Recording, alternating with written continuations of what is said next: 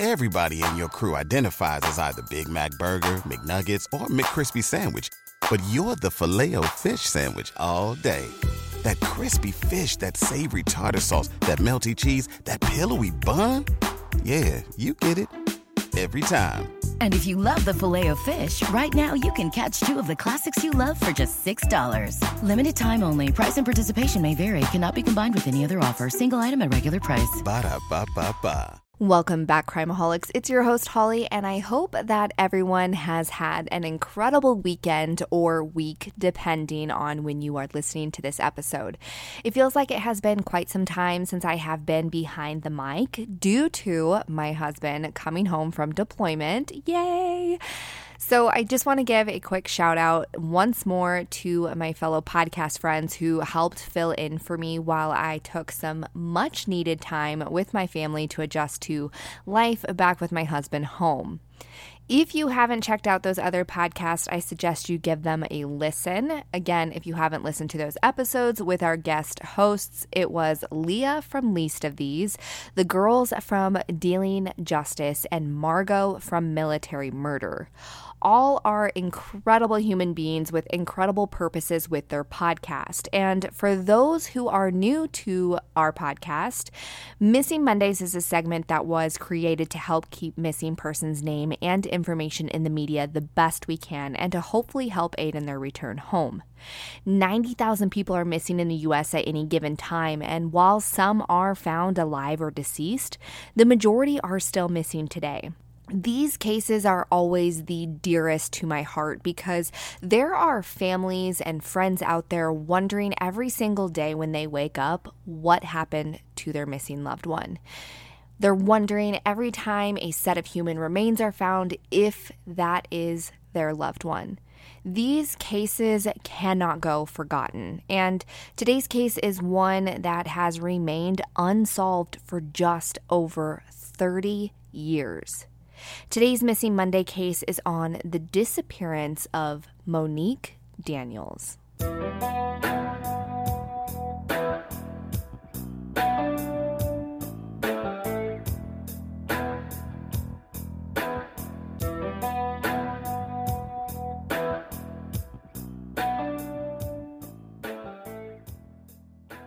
Monique Christine Daniels, who also went by the nickname of Nikki, was born on June 16, 1976, to her mother Candace and her biological father, whom we are not going to name. She was her parents' oldest child and she had three younger siblings. Now, Monique's biological father was not a good person. He was sexually abusive, and I do not know the full details about what all he did and who he did things to, but I know that it was an extremely hard time for the children in the home, and they constantly lived in fear. Candace eventually divorced Monique's biological father, and he would later be convicted and sentenced to prison as a sex offender. Candace was in the Air Force, and eventually she met a man by the name of Chuck, who was also in the Air Force, and the two of them quickly fell in love and got married. Chuck jumped into that role of stepfather. And in an interview with Crime Watch Daily, Monique's sister Angelique said that she, when she first met Chuck, she was so happy that she jumped into his arms and she was so excited to finally have a man in her life that she could call dad and know that he wouldn't hurt her. She felt safe around him and was so excited to finally have what everyone would consider a normal family dynamic and a normal family life. After their new life began, Chuck and Candace had two more children and was building a life as a family of eight in Moore, Oklahoma. According to Angelique, things didn't settle into that happily ever after like she and her siblings had hoped. With Chuck and Candace being both in the military, they ran their home like a boot camp. I mean, it was so strict and rules upon rules. And there was often a lot of fighting, both verbal and physical, between Candace and Chuck, as well as the children.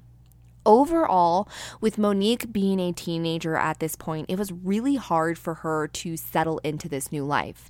Her life outside of the house was great, though. She was very well loved and well liked by her friends and peers, and she had boys that were interested in her. She excelled in school and had dreams of becoming a doctor someday. Monique was also the type of friend that you could always count on and did anything for others if she could. However, in 1992, at 15 years old, Monique became pregnant, and naturally, this was a really big deal for Monique's parents. Obviously, I think any parent would be upset about their 15 year old getting pregnant, but Monique's parents, being the strict drill instructor like parents that they were, they were absolutely livid. And according to Monique's sister, Angelique, her parents forced Monique to get an abortion. It was not long after this forced abortion that Monique packed her bags and she actually ran away from home. And Angelique recalls that after this first time running away, her parents looked every single day for Monique. When the phone calls came in of possible sightings or people saying they knew where Monique was, Chuck and Candace would rush out to go look and see if they could find her. At some point, Monique's best friend convinced her to go back home to her family.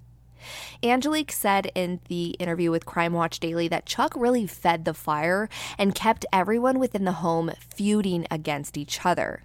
A couple weeks after Monique was back at the home, her mother Candace, sister Angelique, and brother Brian were all invited to go on this church choir trip. And this trip was set to be a week long. Angelique recalls it being a really odd week with her mother. She says that it rained most of the week while they were away, but the most memorable thing for her was that her mother just seemed really quiet and really off.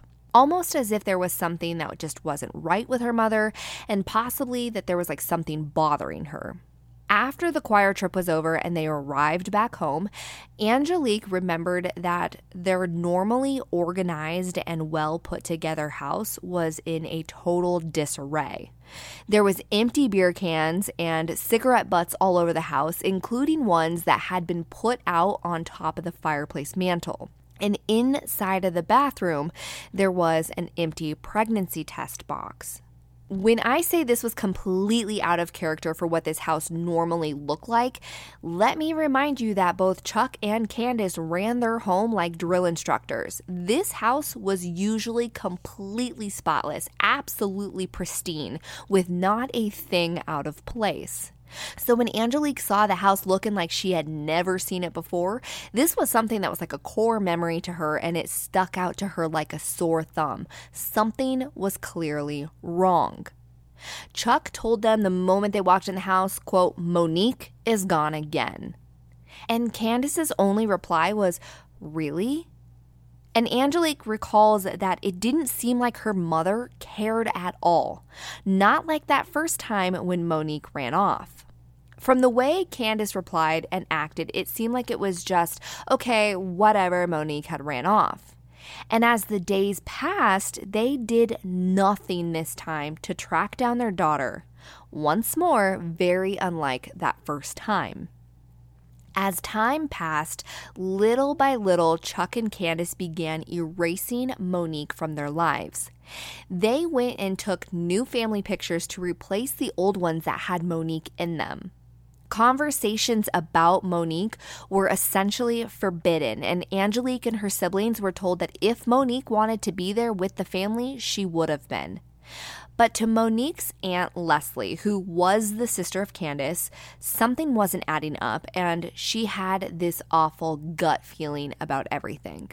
Leslie tried everything she could to help the family search for Monique. She was brainstorming any kind of way that she could bring awareness to this case, and this happened to be in 1992, so social media wasn't a thing back then. But one idea she had was to get Monique listed in the National Center for Missing and Exploited Children's database. Leslie called up her sister Candace requesting that she give her the police report number so that she could get Monique listed. Candace assured Leslie that she would get that information for her and get back to her shortly, but that call never came. it eventually came out that Candace and Chuck never reported Monique missing. And by this time that this was found out, six months had already gone by with no sign and no word from their daughter. Now, Candace and Chuck's reasoning, they said, for not reporting her missing was because this was the second time that she had ran off. And they were pretty much just saying that they were trying to respect her wishes of her not wanting to live with the family anymore and for her just to be on her own. Now, if you ask me, no matter whether a 15 year old wants to run off or not, they're still your responsibility. And to not even try and look for her or even make a report of her being missing is just suspicious to me. To not know whether your child is okay or where they're at or if they really truly ran away on their own is just wrong. As I'm sure all of you guys listening can agree, something just does not seem to add up here. So now six months have gone by since she was last seen, which means all of these leads and opportunities have been missed. People may have forgotten information by this point, and just so much could happen within six months of no active searching for a missing person. It wasn't long after everyone found out that no police report was ever made that the phone rang, and when Angelique answered it, it was Monique calling. Later that night, Candace made sure to call everyone in the family to let them know that Monique had made contact and there was no need to worry about her any longer. A week after that phone call came in, a letter from Monique arrived at the Daniels household and it was postmarked from Dallas, Texas, which was over like 200 miles away from where they lived in Moore, Oklahoma. In this letter, Monique wrote that she was married and that she had a baby named Chelsea. She also said that she just wanted to send a letter to let her mom know that she was okay. Once more, Candace told everyone about the contact, but Monique's aunt once more wasn't buying it. Leslie contacted the Moore Police Department requesting that a handwriting specialist take a look at the letter and compare it to other known letters Monique had written. Leslie was certain that her sister had forged this letter claiming to be Monique. Candace agreed to take letters down to the police station, but on the day before she was set to take these letters in, the Daniels home was broken into. Angelique tells Crime Watch Daily that inside the home, they found that there was some furniture that was tipped over, some CDs and boom boxes were missing, and oddly enough, those letters that Candace was meant to take in the following day were magically missing too. Now, what kind of burglar goes into a home and steals letters? I can't say that I have ever heard of a case where something like a handwritten letter was stolen during a break in. So if that doesn't make red flags fly and a huge neon sign saying something ain't right, I do not know what will. And this is also where the story gets even more bizarre. Angelique actually knew some information about these letters that she hadn't told anyone and had kept it completely to herself. These letters were not written by Monique. And they hadn't been written by Candace either, like her Aunt Leslie had thought. The letters had actually been written by Angelique herself. And Angelique now says that being involved in writing these letters was one of her biggest regrets. According to Angelique, that phone call that came in was also fake. She said that when she picked up the phone when it rang, she pretended that Monique was on the other end. And she claimed the reasoning for faking the phone call and the letter was because her father, Chuck, told her that her mother was suicidal. And he said that the only way that he could think to make Candace feel better was if that she had heard from Monique. He convinced her that it was the best thing to do to help Candace out of her dark state, and Angelique agreed to help her mother.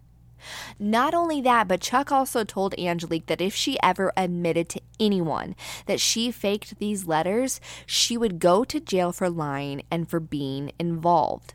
Now, this whole thing is completely sketchy. The dad forcing his other daughter to write these letters and fake these phone calls to make people stop worrying about his other daughter. He clearly isn't worried about Monique's whereabouts, and why? Is it because he knows where she is? Did he do something to her? Angelique certainly thought that he and her mother were involved in her older sister's disappearance.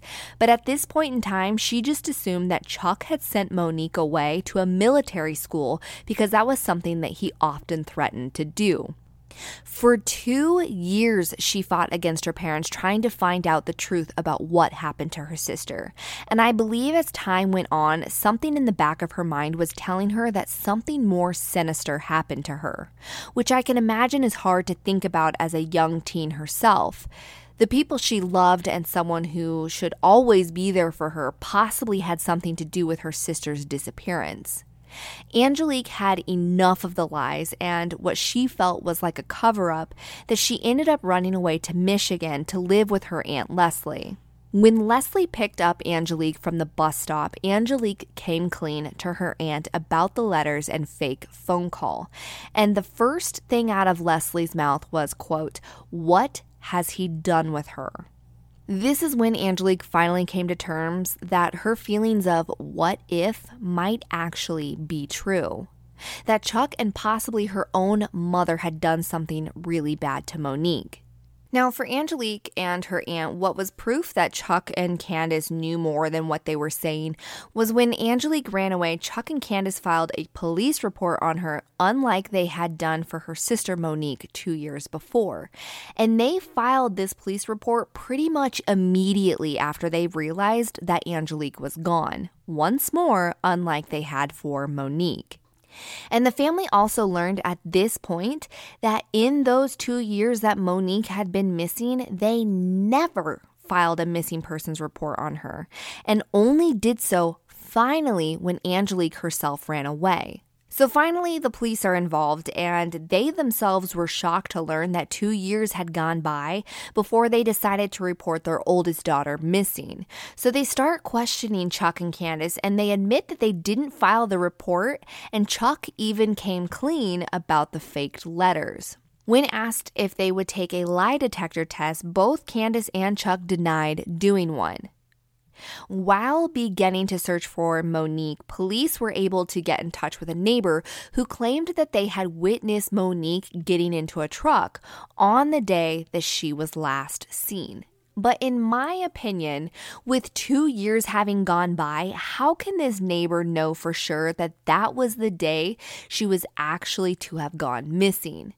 That is a lot of time that had passed to remember something so detailed and so specific on the day.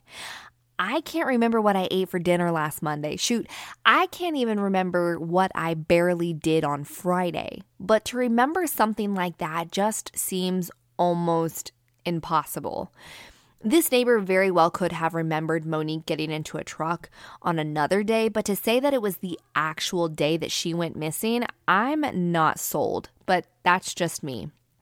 Despite the neighbor coming forward and making the story of Monique running off sound more likely, Angelique was too scared to go back home. She told her Aunt Leslie that both of her parents were both mentally and physically abusive.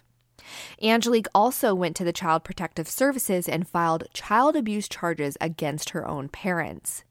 This started a court battle where Chuck and Candace were trying to get Angelique extradited back to Oklahoma, but the judge in Michigan said absolutely no way. Chuck and Candace eventually pled no contest to child abuse and neglect charges. Angelique and Leslie began trying to rally for any and all media attention that they could get. They did several public media appearances and talked openly about how they both believed that both Chuck and Candace were involved in Monique's disappearance. Not long after Angelique and Leslie went public with everything, Candace and Chuck and their remaining children moved to Germany for 10 years. And while that does sound odd, they were in the military, and from my understanding, this move was due to military orders. Eventually, another child of Candace and Chuck came forward with his own allegations of child abuse and neglect. And he also called his sister Angelique, who at this point was married and a grown woman herself. And when Angelique answered the phone, she was surprised to hear that her brother Andrew was on the other end and he was crying on the phone. Angelique asked him what was wrong, if he was okay, and why he was crying, and Andrew only said, quote, she wasn't talking. Angelique knew that he meant Monique and that he was finally about to come clean about something that he knew. Andrew claimed that on the morning that Monique disappeared, she and their father, Chuck, had been fighting nonstop. However, the fights between Monique and Chuck weren't unusual, but what was unusual was when Chuck came to the boys and told them that they were going on a spur of the moment fishing trip and that they needed to go say goodbye to their sister Monique. And let me remind you that when Monique went missing and all of this had said to have taken place was when Angelique, one of her brothers, and their mother was away on that choir trip. So Chuck tells the boys that they needed to go say goodbye to Monique, but instead of allowing the boys to go into her room, they were only allowed to speak to her through her cracked bedroom door. Now, I'm not 100% sure, but the interview I saw with Andrew made it seem like when they spoke to Monique through the door, they couldn't really see her. And what they could see was that she was sitting on her bedroom floor and that her legs were crossed, but she wasn't moving. And in this interview, Andrew didn't mention if Monique ever talked back, but from what I kind of gathered, it didn't seem like she had. After this, the boys loaded up in the car for that spur of the moment fishing trip, and Chuck drove for two hours away in the pouring down rain, but he didn't pack their fishing poles. After driving for two hours, they got off at an exit, they ate McDonald's and then they turned around and headed back home. When they arrived back home, Andrew recalls that her father pulled the car into the garage and then he shut the door. He went inside the home, leaving the children inside the car for over an hour before he came back out and let them inside the house. When they were finally allowed inside the home, Andrew rushed to go use the bathroom. And he claims that while inside the bathroom, he got this eerie feeling that he wasn't alone. The shower curtain was closed, and he says that he has reason to believe that his sister Monique was inside that bathtub. Before Andrew was able to check, Chuck rushed the boys into his bedroom and told them that he was going to go look for Monique, and then he locked them inside the room for two whole days. After this, Andrew doesn't really remember a whole lot more, and he was pretty young when all of this took place. But one of the other brothers who had been in that room that day later told Angelique that when Chuck came back, he took him with him in his truck, and that the only thing he could really remember is that he was riding in his dad's truck, and in the back of the truck, in the bed of it, there was an oil barrel. Again, he was also young. He doesn't remember where they went, what they did, or anything beyond that oil barrel being in the back of his dad's truck. Angelique is certain that inside that oil drum was the body of her sister, and that on that day, Chuck Daniels took that oil drum and buried it somewhere. When Andrew came to Angelique with his story of that day, she convinced him to go to the police, and he did. Police took this story very seriously and they obtained a search warrant to dig up the property where the family had once lived, but they found nothing. When Crime Watch Daily approached Candace and Chuck, they both denied to answer any questions, stating that it's in God's hands and they don't know what happened to her. They also weren't pleased to be talking about Monique, and Candace even said that her own daughter Angelique is a messed up young lady and not a reliable source. I do want to say that both Candace and Chuck have never been charged with any kind of involvement in Monique's case, nor have they ever been named as official suspects the Moore Police Department have done the best that they can in their search for Monique and continue to still look for active tips and possible information. Unfortunately, because there is no sign of foul play and no proof that Monique didn't actually run away, she is still just listed as a missing person. Once more, I want to reiterate that Chuck and Candace are innocent until proven guilty and that there is no 100% proof that they were involved in Monique's disappearance. Many just speculate their involvement due to the lack of urgency in reporting Monique missing, and given the things that the other children can remember. Angelique is not giving up the fight to find out what happened to her sister. Though Angelique believes that something bad happened to her sister, there are many people out there who believe that Monique did, in fact, just run away. There is speculation that Monique was pregnant again and that she ran away to have this baby somewhere so she wouldn't be forced to have another abortion. And that by the time the baby finally came, Monique was happy and living a new life that she had built for herself and didn't want to go back to her family. And while I can see how that might be plausible, the only hangup for me is why hasn't Monique made contact with her sister or any of her brothers? After all of these years, how has there been no sightings or anything else? I feel that eventually she would have came out of hiding and made contact with at least her siblings or even her aunt who fought hard to try and find her. But again, it's been radio silence. Monique Daniels was last seen on June 2, 1992, at her home in Moore, Oklahoma. At the time of her disappearance, she was 15 years old and was 5 foot 4 and 125 pounds. Monique was last seen wearing a men's large green military type flight jacket and a men's diamond ring that was too large for her, so she taped the underside of it to keep it on her finger. Monique is a white female with brown to sandy blonde hair and blue eyes. She had a half moon shaped scar on the outside of her left ankle and a three inch scar on her right shin. She had a mole on her upper left side of her lip, and her upper incisor tooth was chipped. If Monique is still alive today, she would now be 46 years old. If you or anyone you know has information on the disappearance of Monique Daniels, you can contact the Moore Police Department at 405 793 5151.